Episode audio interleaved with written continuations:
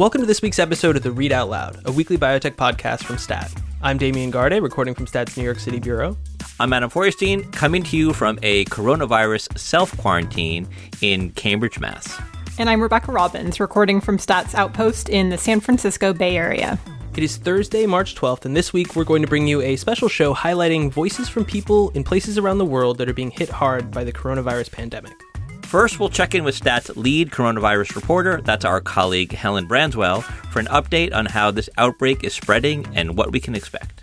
Next, we'll talk to an executive with a business consultancy who lives in Milan, Italy, about what life is like right now in his country. Then we'll talk to a New York University physician who, like clinicians around the world, is preparing for the possibility of a flood of cases in her hospital. And finally, we'll talk with a Florida woman who was trapped with her husband on the Diamond Princess cruise ship and subsequently quarantined. But before we get to this week's podcast stuff, Damian, Adam, and I humbly ask that you consider subscribing to Stat Plus. We do. And so, at a time when STAT is making all of its coverage of the coronavirus crisis free, we appreciate the support for our subscription business. Just this week, even, Stat Plus put out a really fascinating and important health tech investigation. Stat reporters Erin Brodwin and Casey Ross contacted nearly 50 hospital systems in states across the United States, including many of the nation's top academic medical centers, to assess the extent and nature of arrangements between hospitals and the big tech companies offering cloud storage and analysis. Yeah, and by doing that, Erin and Casey concluded that the privacy protections in these deals are, are really uneven and that patients are being left in the dark when it comes to how their data is being handled. It was a great story. So if you'd like to read that and a great many other things, you can subscribe to Stat Plus today at statnews.com slash subscribe. And as a special thanks for being a Readout Loud listener, you can get 10% off of your first year by using the code POD, P-O-D. That is 10% off of your first year with the code P-O-D.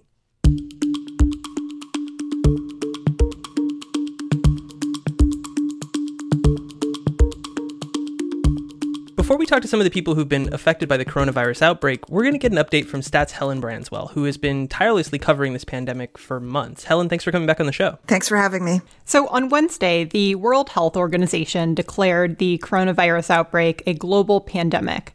Helen, what does that mean in practical terms? Well, actually, I have to stop you and say they reached out to me to tell me that they hadn't declared it in the way that they sometimes declare things like a public health emergency of global uh, international concern. They're acknowledging that this is a pandemic. Um, and, and in effect, it doesn't really change very much. You know, the public may pay more attention now, uh, but it does not trigger any kind of mandatory response. It's, it's not the firing of a gun, if you will. It's just effectively them saying it looks like it's going to continue to spread and spread pretty much around the world. So there's been a lot of debate uh, among experts about how bad this is going to get.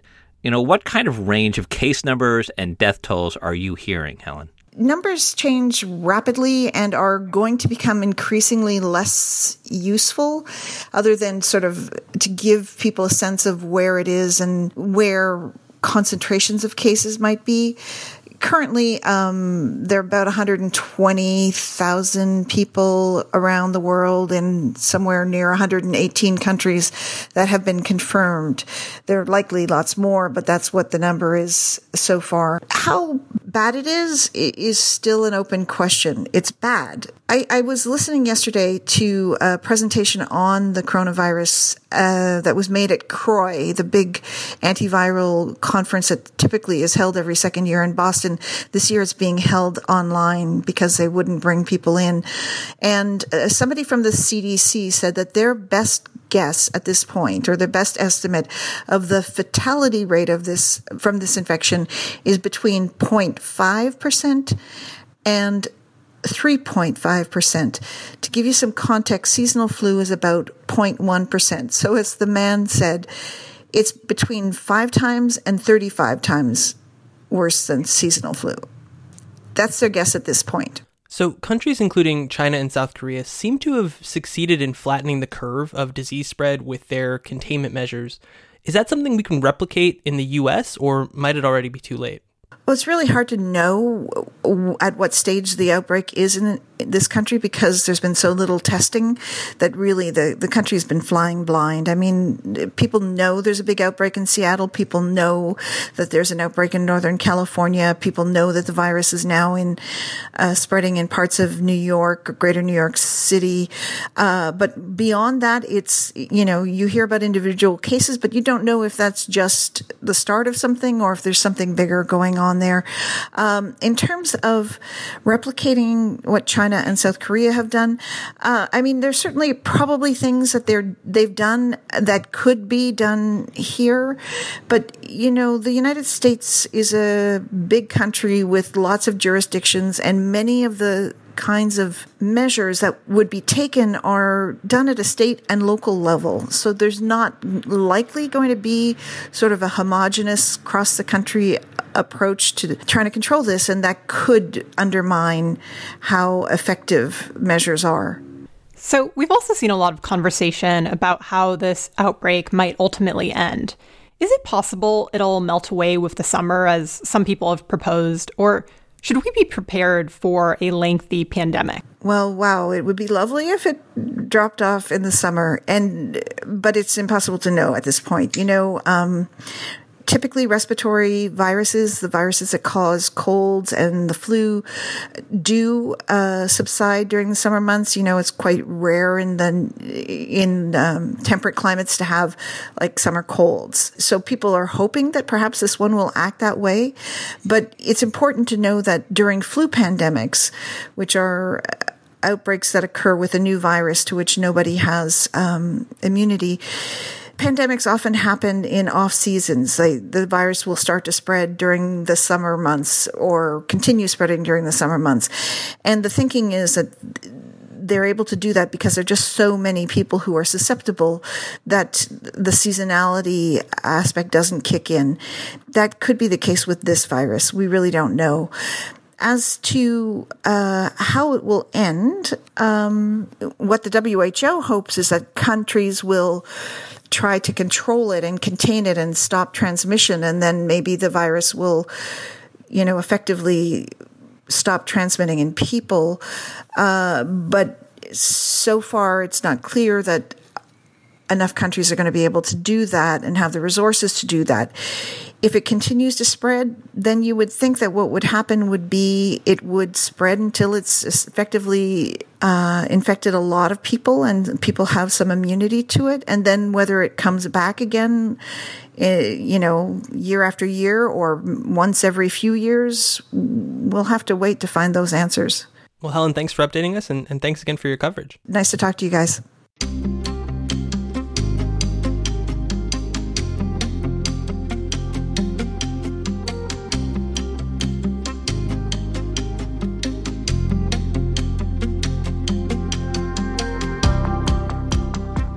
Now we're going to take you to the outbreak in Italy.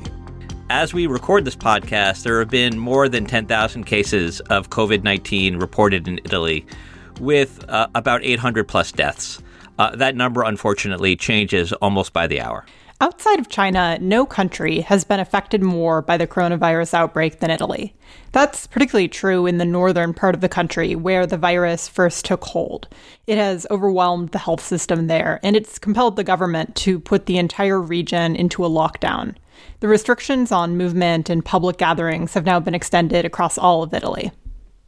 Joining us today to help better understand the impact of the outbreak on life in Italy is Giovanni Fontanini, Giovanni is 39 and an executive with a business consultancy who lives in Milan, which is the financial and fashion capital in Italy's northern Lombardy region. Giovanni, thank you so much for the opportunity to speak with you during this difficult time. Thank you. Thank you, guys. It's a pleasure. So, to start, tell us how you're feeling. We know you have family also living in the north of Italy. How are they doing?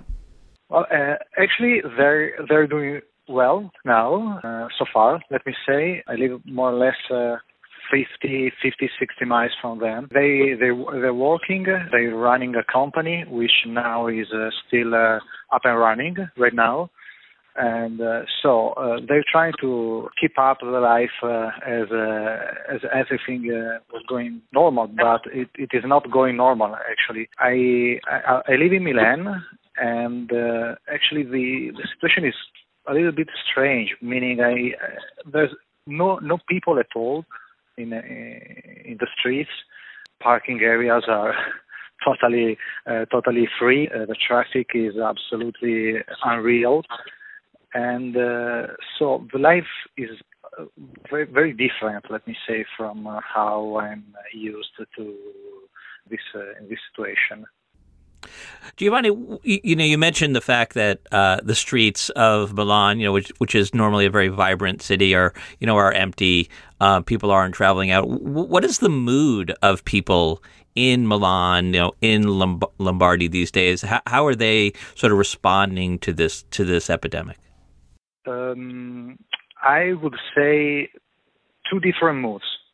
Uh, the uh, the young people, I, I think that mm-hmm. the young people is just now understanding the level of the the level of gravity of, of this situation because the media and uh, actually the the actions taken by the government are so strong and the the overall situation is so unreal that in this moment also young people is understanding the old people is very worried the very problem is uh, the uh, capacity of uh, the uh, of our hospitals. Uh, consider that uh, in Italy we have more or less 5,000 IC, IC units.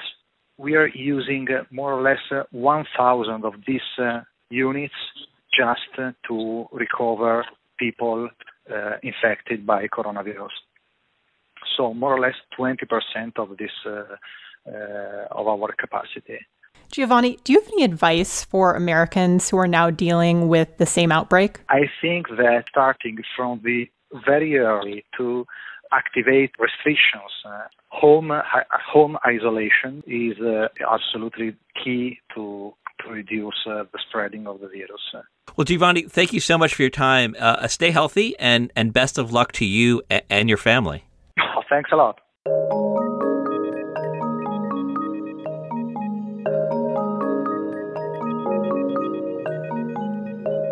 Now we're going to take you to a hospital in New York City where clinicians are scrambling to prepare for the possibility that they could see an influx of cases. So, New York Governor Andrew Cuomo announced on Wednesday that the state had confirmed 212 cases, 48 of which are in New York City itself. A growth in cases, which seems more than likely, could quickly overwhelm the already busy hospitals there, just like in communities all over the world. Joining us today to share a physician's perspective on the situation is Purvi Parikh.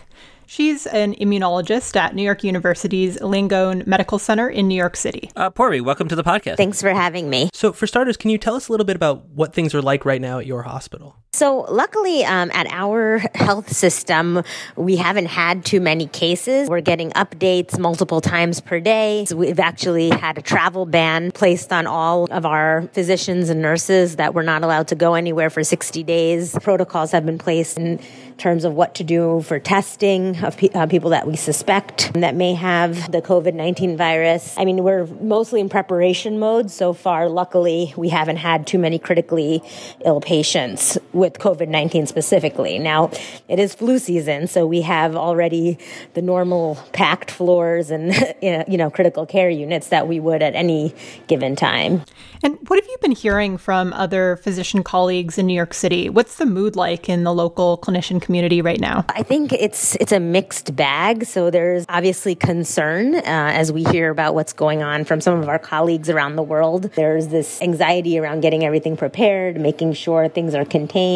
But at the same time, we are also getting reports that much of the population is spared, or if they do get the illness, we've heard from the WHO that 70% have made a full recovery. It's not all gloom and doom. We know that our children so far are not getting as sick. Right now, we're most concerned for those high risk groups and protecting them elderly, those with lung disease, heart disease, diabetes, etc. So, uh, the availability of tests for the novel coronavirus has been a major stumbling block around the United States. Has that been a problem at Langone? Not only at Langone, but just anecdotally at other hospitals as well. I've heard from my colleagues that they're uh, unable to test at random. They're keeping that for high priority cases. Even some people who they have high suspicion of wanting to test, they were having difficulty obtaining the test because there were not enough. I'm hoping that situation will turn around. But yes, we are not currently, you know, testing everyone. So it seems like a major part of the issue in Italy as well as elsewhere is that healthcare systems simply got overwhelmed by the number of people needing testing or needing treatment. Is New York City prepared for what the outbreak seems likely to bring? So I'm hoping so. I'm hoping that we're learning from Italy and we're trying to be more aggressive with our containment measures. Um, so as you noticed, you know, every big festival has been canceled. Um, even for us as physicians, all of our major medical conferences for the next two, three months are all canceled. Um, we're trying to limit, um, you know, or do social distancing as much as possible. Most companies I know in New York City were working from home is a capability. Um, those companies have already instructed their employees to start working from home. Colleges and universities are moving online. So I'm hoping by just taking these simple measures, we won't end up in that overwhelming situation. But unfortunately, you know, with, with this type of thing, it's hard to predict the future. Public health officials believe a disproportionate number of cases stemmed from a single infected person who attended an event in Westchester County, just outside the city. What does that tell us about the safety of attending large events amid the outbreak? Yeah, that's the big thing that we as uh, Americans need to learn, which we can learn from what went wrong in Italy. So it is a very contagious virus. So th- that's why attending these large events, it can spread very quickly within, you know, three to six feet of contact from person to person. In most events, that's the case. And the fact that it spread so rapidly through Westchester is even prime example of that. I think it is the right move right now that we are limiting large social gatherings. And finally, what are you telling your patients when they express anxiety about the virus? I'm, I'm trying to give them all facts and tell them the best thing you can do is common sense measures wash your hands, don't touch your face, don't um, take any unnecessary trips or travel right now, avoid large gatherings. And then I do have a group that's high risk and low risk. So those that are higher risk, I'm telling them to be more aggressive with these measures, uh, giving different advice to my younger, healthier population. And the younger people, I am telling them you don't have to be as worrisome that you'll get a severe form of it, but you have to be careful that you're not passing it on to our elderly population. It's a fine line of reassuring people, but still having them not take it completely lightly. Purvi, thanks for coming on the Readout Loud. Thanks for having me.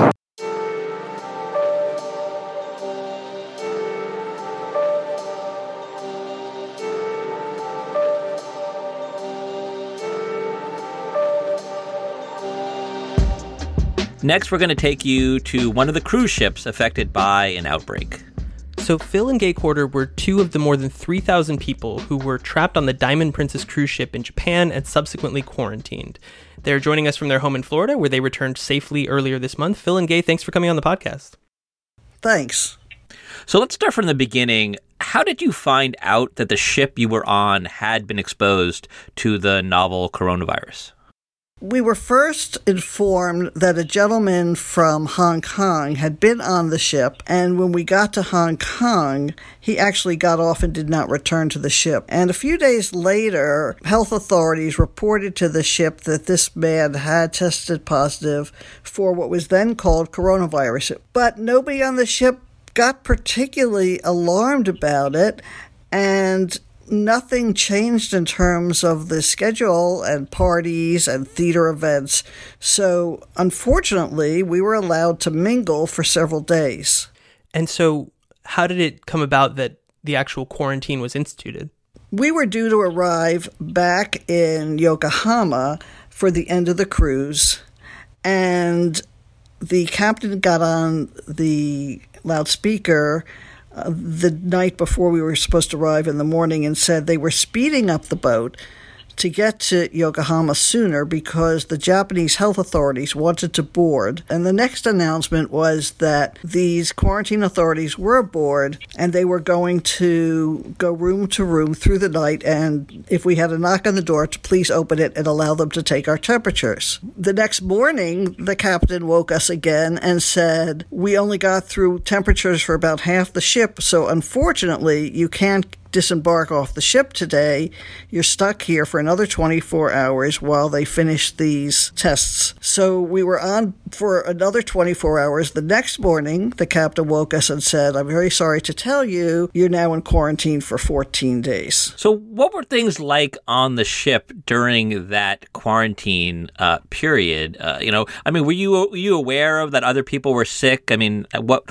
what sort of contact did you have with other people on the ship? Well, first of all, quarantine meant you stay in your cabins no matter what, except if you had a balcony like we did, which was very fortunate because our balcony overlooked the port area. It was like waking up in a B movie. You looked off the balcony and saw men in different color hazmat suits running around, ambulances backing up to the gangway, people holding up curtains so nobody could tell what kind of bodies were coming out. We didn't even know if they were live or dead in the ambulances at that point. It was a very upsetting and scary scene.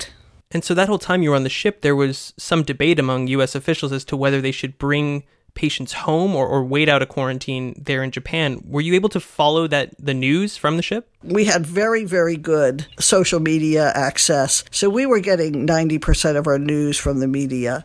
Right away, we learned there was a big dispute, and the Japanese Minister of Health did not want any of us getting off the ship, including a thousand Japanese citizens, and tainting Tokyo area and, and going out into public. So, Gay, you, you and your husband uh, were among about 300 Americans uh, evacuated from the ship and flown to Texas on February 17th. What was uh, what was that process like for you? We were in a panic about it and begging the government to come for us. However, when they finally said they would come and extract us, we knew that was going to be a better situation, and they did say we would only be traveling with those people who were testing negative. That turned out not to be true, by the way. We drove to the airport on buses. The airport, Haneda, was only about 45 minutes from the port of Yokohama. But we sat on those buses over three hours and we had no idea what was going on. We found out the next day that while the buses were moving, the Japanese health authorities reported that another 14 people in our group had tested positive. After three hours, I'm in line for the porta potty, and a gentleman in a hazmat suit comes up to another woman and says, Are you Mrs. So and so? And he says, I'm sorry, but your test has just come back and you're positive, and you have to go into this mylar tent isolation room. And, you know, she's shaking and crying. And I'm thinking, Wow, I've spent two weeks, you know, trying to stay safe, and here's somebody who's positive right in front of me. So you obviously served out the quarantine uh, in Texas, and both of you tested negative, thankfully. So you finally got home to Florida last week. What's what's the first thing you did after walking in the door? Well, the most important thing was to greet our puppy. and it felt very surreal. I, I, actually physically was very shaky, rocky, didn't realize quite how much of a toll it had taken. And the reality is that we were imprisoned. I mean, we in Texas, we had federal orders said we had to stay there or go to jail. There was a fence up, and on the other side of the fence were armed federal marshals, which is kind of funny because we're really a bunch of old boomers. We're not about to bust out of there. I never got over the feeling that I was locked up for a crime I didn't commit. So I wonder, um, now you're back and you've had time to reflect on this, and you've also seen uh, the the epidemic now a pandemic, uh, you know, spread across the globe here in the United States. What's your current view of kind of of the situation and and the steps that are being taken to mitigate it? I've always been somebody who has studied epidemics and weird diseases, and I've written about them. So this whole thing seems unreal to me. I'm having a hard time wrapping my mind about the fact that not only is this pandemic taking place, but I'm in the middle of it. Well, Gay, thank you for joining us and sharing your story, and, and we're glad you got home safely. Yes, we are too. I'm not venturing out very much, I'll tell you that.